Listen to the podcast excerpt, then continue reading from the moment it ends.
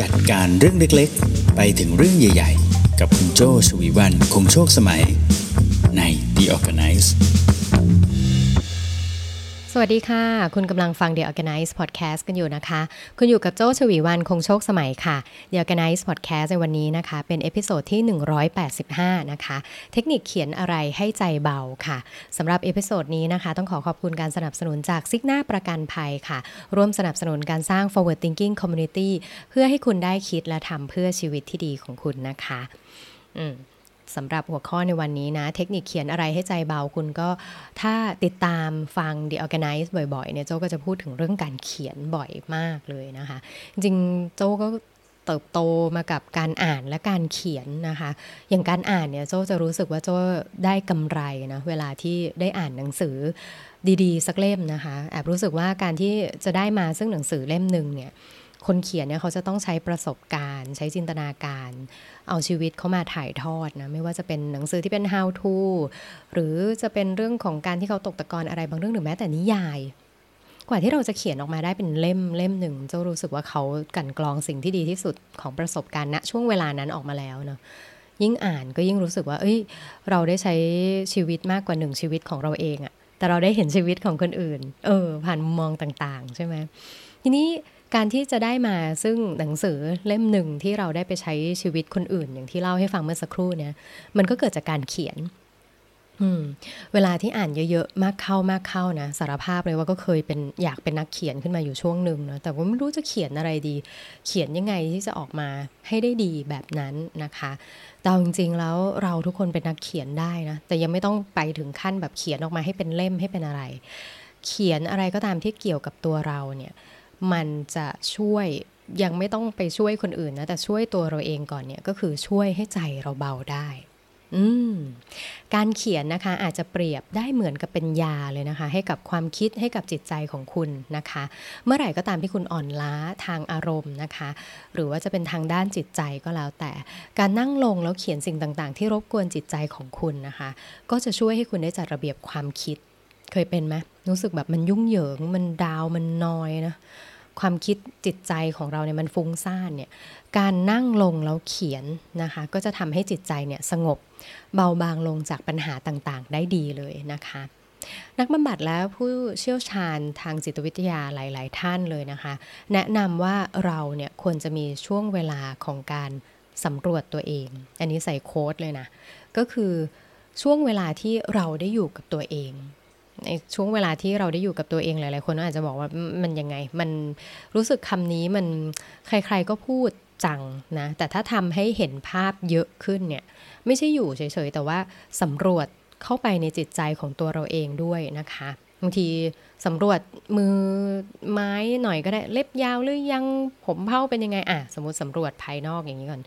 เสร็จแล้วก็สำรวจภายในตัวเราเองก็คือเรื่องของจิตใจ นะคะเราควรจะมีช่วงเวลาสำรวจตัวเองในทุกวันนะเพื่อให้สุขภาพใจแข็งแรงนะคะ อันนี้เป็นส่วนสำคัญเลยเราดูแลการกิน ดูแลรูปลักษณ์ภายนอกเสร็จแล้วนะคะ สุขภาพใจเป็นเรื่องสำคัญ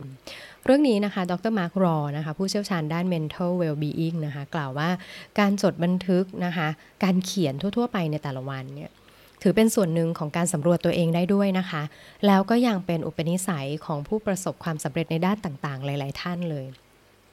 ทีนี้ดรมาร์กรอก็บอกว่าเอ้ยถ้าไม่รู้ว่าจะเขียนอะไรนะคะ ดรมาร์กรอเนี่ยแนะนำรูปแบบของการเขียนอยู่ 3 ลักษณะ เผื่อว่าเราจะเอาไปฝึกเขียนเป็นประจำให้ใจเบาสบายนะ การเขียนรับสามลักษณะที่ว่าเนี่ยมีอะไรบ้างนะ เขียนเพื่อสำรวจตัวเองที่ว่าเนี่ย สำรวจยังไงสำรวจได้ 3 รูปแบบนะคะ เขียนรูปแบบที่1นนะคะก็คือการเขียนลักษณะ express นะคะ การเขียนลักษณะ express เนี่ยคือการเขียนบอกเล่า เขียนระบายแต่ถ้าแปลตรงตัวเลยนะคะ express เขียนเพื่อบอกเล่าเขียนเพื่อระบายนะคะไอการระบายเนี่ยเวลาคุณได้ยินคำนี้คุณจะนึกถึงแต่คำว่าแบบระบายของเสียใช่ไหม แต่ในความเป็นจริงแล้วเนี่ยเราระบายได้ทั้งเรื่องบวกแล้วก็เรื่องลบนะคะ เรื่องที่มีความสุขแล้วก็เรื่องที่มีความเศร้าความกังวล เราเราระบายได้ทั้งหมดนะคะ ความสำเร็จต่างๆ ความผิดพลาดต่างๆ ตอนนี้เรารู้สึกอะไรในแต่ละวัน พอถึงช่วงเวลาที่เราบุ๊กเวลานะอ่าสมมติทุกสองทุ่ม หรือว่าทุกวันหลังอาบน้ำเสร็จเราจะมาสำรวจตัวเอง สำรวจรูปแบบแรกคือ Express ออกมาตอนนี้ฉันรู้สึกอะไร โอ้ เบาสบายตัว อาบน้ำแล้วมันดีจังเลยเอออุ้ยเมื่อยจังเมื่อวานวิ่งไว้ แล้วก็ไปวิ่งตอนฝุ่นเยอะอีก อะ ก็เขียนเข้าไป อันนี้ Express ไม่มีอะไรเลย ก็คือบอกออกไปว่าตอนนี้คิดอะไรนะคะสำรวจตัวเองโดยการเขียนลักษณะที่2นะคะก็คือ examine อ่าก็คือการพิจารณารายละเอียดเมื่อสักครู่เขียน express ออกมาแล้วใช่ไหมบอกอมมีความสุขมีความสบายตัวสบายใจจังเลย ลองพิจารณารายละเอียดของความสุข ความสบายตัวนั้นอีกสักนิดสิคะอ่ามีความสุขจังเลย ความสุขที่ว่านี้เป็นลักษณะไหน กระชุ่มกระชวย ชุ่มชื่น ตื่นเต้น สบายใจ มีความสุขจังเลย วันนี้รู้สึกสงบมาก เคลียร์งานทุกอย่างได้เสร็จเรียบร้อยทำให้รู้สึกว่าสองชั่วโมงที่จะเหลือก่อนจะเข้านอนเนี่ย เป็นช่วงเวลาของฉันจริง ๆ อืม ละเอียดขึ้นไหมคะสำรวจได้ดีขึ้นเนาะหลังจากบอกว่ามีความสุข ความสุขนั้นผสมไปด้วยความสบายใจ ลองมองความสุขดูหลาย ๆ มิติ พลิกซ้ายพลิกขวาอ๋อความสุขในคืนนี้คือความสบายใจ ความสุขในคืนนี้คือความสงบ ความสุขในคืนนี้คือ เอ้ย เพิ่งกลับมาจากเดท เพิ่งกลับมาจากมื้อข้าวต้มที่ไม่ได้คาดหวังมาก่อน แต่กลายเป็นได้ใช้เวลา quality time ร่วมกันกับคนที่เรารัก มันช่างดีจังเลยอ่าใช่ไหมคะ เราก็จะเริ่มสังเกตตัวเราเองแล้วว่าเอ้ยเรามีความสุขเนี่ยได้จากมิติไหน ได้จากอารมณ์ไหนอะไรบ้าง ในขณะเดียวกันนะเอ็กซ์มีน ไปในมุมของอารมณ์เชิงลบบ้าง วันนี้รู้สึกตุนจังโจชอบใช้คำนี้นะ ตุนตุนตุนตุนนี่มันเหมือนสีที่แบบไม่สุดสักทางอะ่ะมันจะใช้อธิบายเวลาที่เราอารมณ์ขุ่นมัวได้ดีแน่ใช่ไหมวันนี้รู้สึกตุนตุนจัง อธิบายไม่ถูกมันมีแต่ความกังวล อธิบายไม่ถูกแต่รู้สึกว่าเบื่อ วันนี้ไม่ชอบใจตัวเองเลยที่เป็นแบบนี้ทำไมถึงคอยแต่กังวลทำไมถึงคอยแต่จดจ่อว่าเขาจะไปไหน อืมเห็นไหมมันจะเริ่มออกมา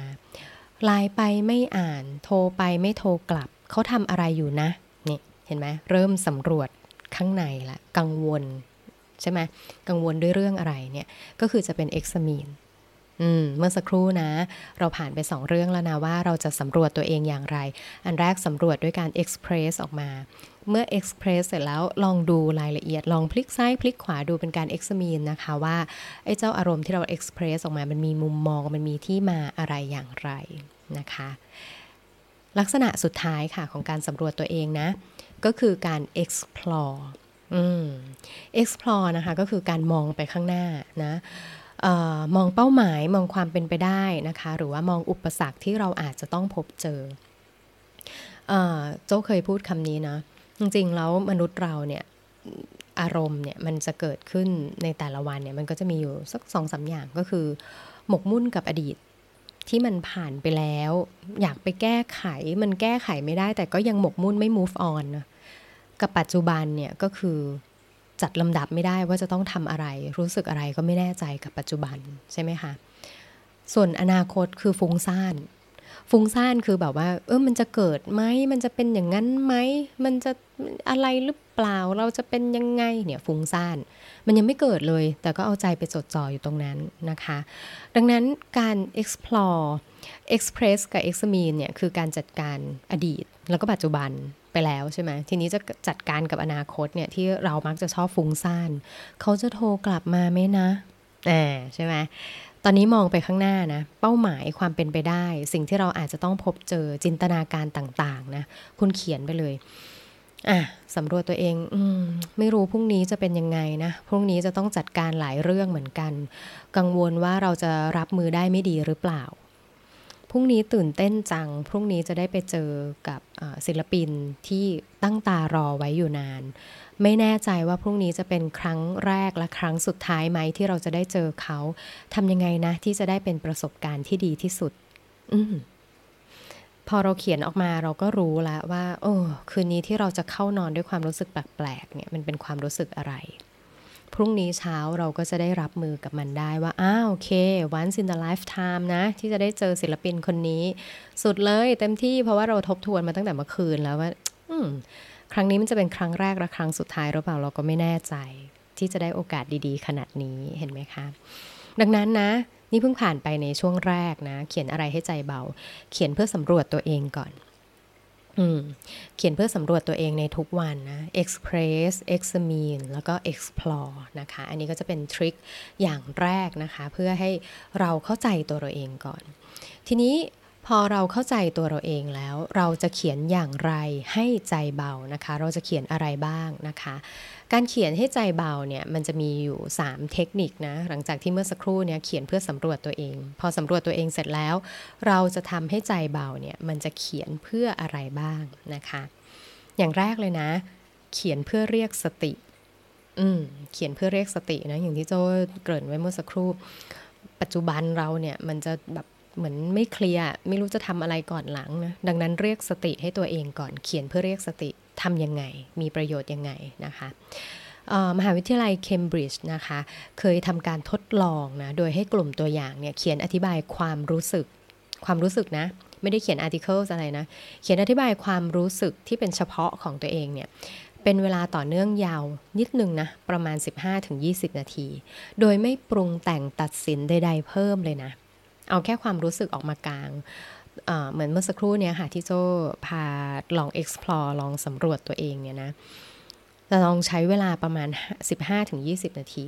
ค้นพบว่ากลุ่มตัวอย่างนะที่ลองเขียนความรู้สึกของตัวเองออกมาเป็นเวลาประมาณ 15-20 นาทีเนี่ยมีสุขภาพทางใจดีขึ้นนะ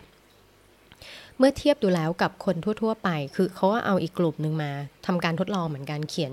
15-20 นาที แต่ไม่ได้เป็นการเขียนความรู้สึกของตัวเองนะคะ แต่จะเขียน articles หรือเขียนเรื่องความเชี่ยวชาญต่าง ๆ ของตัวเองออกมาเนี่ยค้นพบว่ากลุ่มตัวอย่างที่เขียนเรื่องความรู้สึกของตัวเองเนี่ยจะมีสุขภาพทางใจดีขึ้น มากกว่าคนที่เขียนเรื่องทั่ว ๆ ไป โดยไม่ได้แสดงออกถึงความรู้สึกนึกคิดของตัวเองออกมา อืมนะคะ ซึ่งเรื่องนี้นะคะงานวิจัยก็บอกอีกว่านะ หลังจากการทดลองนี้แล้วนะคะ กลุ่มแรกเนี่ยที่เขียนถึงความรู้สึกของตัวเองนะคะ พอกลับไปทำงาน กลับไปใช้ชีวิตปกตินะคะ มีความเปลี่ยนแปลงเกิดขึ้นก็คือเขาจะโฟกัสกับสิ่งที่อยู่ตรงหน้าได้นานขึ้น อืมเรียกได้ว่าการเรียกสตินะการเขียนเพื่อเรียกสติเนี่ยก็คือการอยู่กับตัวเองการสำรวจตัวเองเนี่ยเป็นระยะเวลาที่นานขึ้นหน่อยสัก 15-20 นาทีเนี่ย คุณได้มีเวลาค้นเข้าไปในความรู้สึกของตัวเองเนี่ยยาวนานขนาดนั้นพอกลับไปทำงานเนี่ยคุณก็สามารถจะโฟกัส กับสิ่งที่ตรงอยู่ตรงหน้าได้นานมากขึ้นด้วย อืม อันนี้ก็คือแนวทางแรกนะ ที่จะเป็นเทคนิคเขียนเพื่อให้ใจเบา มันมีประโยชน์แบบนี้นี่เองนะคะ เขียนเรียกสติ เรียกสติด้วยการอยู่กับตัวเอง ฝึกอยู่กับตัวเองให้นานขึ้น เวลากลับไปทำงานก็จะโฟกัส กับตัวงานได้นานยิ่งขึ้นนั่นเองนะคะ ทคนิคที่2ค่ะ เขียนเพื่อเพิ่มความยืดหยุ่นทางอารมณ์เขียนเพื่อเพิ่มความยืดหยุ่นทางอารมณ์หมายความว่ายังไงนะคะ มันจะมีค่ะ ลองสังเกตตัวเองตามนะ ช่วงเวลาที่เราติดตามอารมณ์ของตัวเองไม่ทัน เคยไหมคะ มันอย่างที่เมื่อสักครู่โจ้เปรียบเทียบไปเอ้ยเราติดตามอารมณ์ของตัวเองไม่ทัน เราพูดได้แต่ว่าเรารู้สึกอารมณ์ตุนตุนอืมแต่ทีนี้คือถ้าสมมติว่าเราพยายาม ดูอารมณ์ของตัวเองนะติดตามให้ทันนะว่า ตอนเช้าเรารู้สึกยังไง ตอนที่เราเจอเหตุการณ์นี้เรารู้สึกยังไง ปัจจุบันนี้เรารู้สึกยังไงนะเราอาจจะค้นเจอเลยนะ ว่าเราเกิดอารมณ์เยอะมากหลายอารมณ์ด้วยในแต่ละวันนะคะนี้ถ้าสมมุติว่าเราติดตามอารมณ์ตัวเองไม่ทัน แล้วเราเหมารวมๆไปว่านี่ทั้งเช้าเนี่ยรู้สึกแย่รู้สึกตุน การที่มันมีมวลก้อนอารมณ์ สมมุติว่าตอนนี้มวลก้อนอารมณ์สมมติตีซะว่าเท่ากำปั้นกำมือของเราเองเนี่ยนะคะ แต่เราไม่รู้ว่าไอ้ที่เราเหมารวมๆว่าครึ่งวันเนี่ยที่เท่ากำปั้นตัวเองเนี่ยมันตุนๆเนี่ยถ้าเราหาไม่เจอนะว่าข้างในมันมีอะไรบ้างเนี่ยตลอดบ่ายที่เหลือเนี่ยคุณอาจจะเอาไอ้ตุนตุนทั้งก้อนเนี่ยแบกไปแล้วก็ไปเจอคนเอาอารมณ์มาใส่ หรือว่าอาจจะเจอเหตุการณ์อะไรในช่วงบ่ายที่มันก็ไม่ได้ทำให้ มีวันที่ดีๆ เพิ่มขึ้นมาเนี่ย จากเดิมไอ้ก้อนอารมณ์ตุนตุนมัวมัวเท่ากำปั้นเนี่ย มันก็เติมไอ้พวกนี้เข้าไปอาจจะกลายเป็นเท่าลูกบอลไปละใช่ไหมคะ เออ ทีนี้เพื่อเพิ่มความยืดหยุ่นทางอารมณ์นะ แนะนำว่าคุณน่าจะลองลงมือเขียนออกมานะ เพื่อที่จะค่อยๆคคลี่ว่าจนถึงณนะตอนนี้ที่เรารู้สึกแย่เนี่ย เราเจอเหตุการณ์อะไรมาบ้าง แต่ละเหตุการณ์ทำให้เรารู้สึกอะไร เพราะฉะนั้นเราจะเริ่มเจอแล้วก้อนความรู้สึกที่ไม่โอเค ไม่ดีเมื่อเช้าไปยืนต่อแถวแล้วโดนแซงไม่ชอบใจเลย รู้สึกถูกเอาเปรียบเนี่ยเราถูกเอาเปรียบ แล้วเราก็ สลัดความคิดนั้นออกไม่ได้อะอย่างน้อยมันออกมาจากหัวมันเขียนลงมาบนกระดาษแล้วอืมเนี่ยรู้สึกถูกเอาเปรียบไม่ชอบใจเลยทำไมถึงทำแบบนี้ใช่ไหมพอเข้าถึงออฟฟิศอะโอเค เราก็ได้วางตรงนั้นไปแล้ว เราก็จะมาเจออารมณ์ใหม่ที่ออฟฟิศเจอพี่ยิ้มแฉ่งรอเลยนะอ๋อโอ้ยดีจังเลย อารมณ์กลับมาสดชื่นละเพราะว่าณตอนนั้นเรารู้สึกแย่แล้วเรา จบกับเหตุการณ์นั้นไปแล้ว เราก็จบตรงนั้นไปใช่ไหมพอมาเจอความรู้สึกดีอะมีคนยิ้มให้ที่ออฟฟิศใช่ไหมอะเนี่ยอารมณ์ใหม่กลับเข้ามา อืมเสร็จแล้วปุ๊บอะอารมณ์ใหม่กลับเข้ามาอาจรู้สึกสดชื่น แต่ว่าเดี๋ยวพอเข้าไปประชุมอาจจะเจอความตึงเครียด มีคนทำงานผิดพลาดทำให้เราต้องไปแก้ไขอ้าวเจออารมณ์ใหม่ขึ้นมาอีก เห็นไหมคะ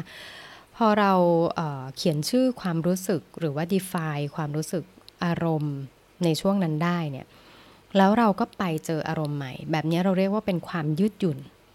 คือเราไม่แบกความรู้สึกใด ๆอะ่ะเพื่อที่จะไปทับถมความรู้สึกอื่น ๆ ที่อาจจะเกิดขึ้นได้อยู่ตลอดเวลา ยืดหยุ่น flexible พร้อมรับกับสถานการณ์ใหม่ ๆ อยู่ได้เรื่อย ๆ นะคะ เมื่อทำแบบนี้ได้นะ อารมณ์ของคุณและเหตุการณ์ และคนรอบข้างเนี่ยจะเป็นอิสระซึ่งกันและกัน คุณจะค้นพบว่าเราจะสามารถใช้ชีวิตอยู่ตรงหน้าได้ดี ถึงแม้ว่าในใจเราอาจจะยังขุ่นมัว หรือยังไม่ได้คำตอบกับบางเรื่อง อืมนะคะ หรืออาจจะมีคนไม่น่ารักเข้ามาอยู่ใกล้ ๆ ก็ไม่เป็นไร เพราะนั่นก็คือเป็นอารมณ์ของเขา เป็นเหตุการณ์ของเขา แต่เราก็ยังกลิ้งกับชีวิตของเราทำหน้าที่ต่อไปได้ เพราะเรามีความยืดหยุ่นทางอารมณ์ ดังนั้นนะ การเขียนเทคนิคนี้นะคะก็คือเมื่อไหร่ก็ตามที่คุณรู้สึกว่าเฮ้ยมันมีความรู้สึกขับข้องหมองใจนะคะ เขียนออกมาเพื่อที่จะกางออกมาให้ได้ว่าเอ้ยอารมณ์นี้มันเกิดขึ้นจากเหตุการณ์ไหน สถานการณ์นี้ทำให้เรามีอารมณ์ที่เปลี่ยนแปลงไปอย่างไร เมื่อเห็นเมื่อเข้าใจว่าอารมณ์เกิดขึ้นได้หลายรูปแบบหลายลักษณะในแต่ละวัน คุณก็จะสามารถรับมือกับสถานการณ์ถัดไปได้ โดยที่ก็รู้ด้วยเหมือนกันว่าสถานการณ์นี้อาจจะทำให้เจอกับอารมณ์อะไรอืมนะมันก็จะเจอหลาย ๆ เรื่องแบบนี้ได้เป็นต้นนะคะ ต่อมาการเขียนลักษณะที่3นะคะก็คือเขียนให้ใจเบาอืม เขียนให้ใจเบาคืออะไรนะคะ บางครั้งนะอารมณ์ความรู้สึกนึกคิดต่างๆ ของเราเนี่ยมันจะขยุ่มรวมกันแอบขยุ่มรวมกันเหมือนสายหูฟังที่พันกันอันนี้อาจจะทำให้เห็นภาพเนะ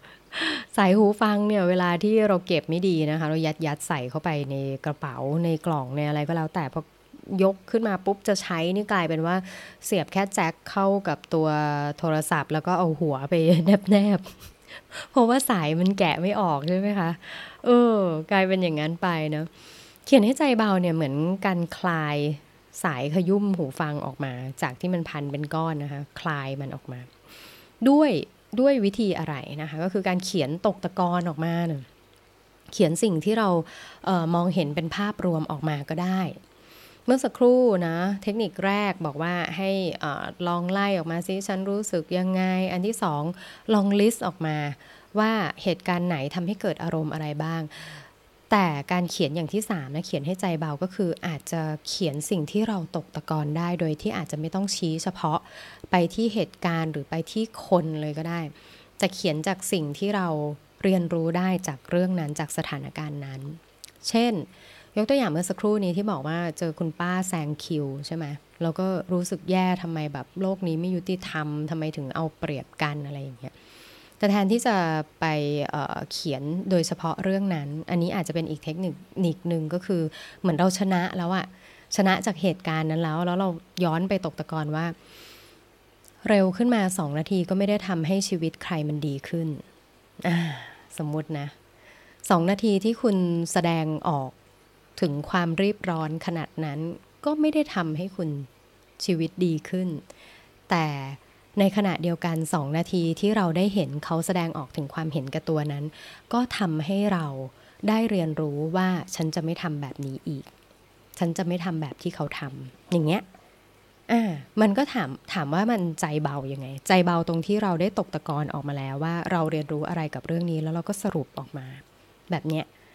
ก็อาจจะทำให้ใจเราเบา เหมือนยังบางครั้งโจเห็นสเตตัสของเพื่อนๆนะคะ หรือยังของคุณเอนิ้วกลมเมื่อเช้าโจยกตัวอย่างของ status คุณเอนิ้วกลมอย่างเงี้ยเขียนเกี่ยวกับเรื่องของ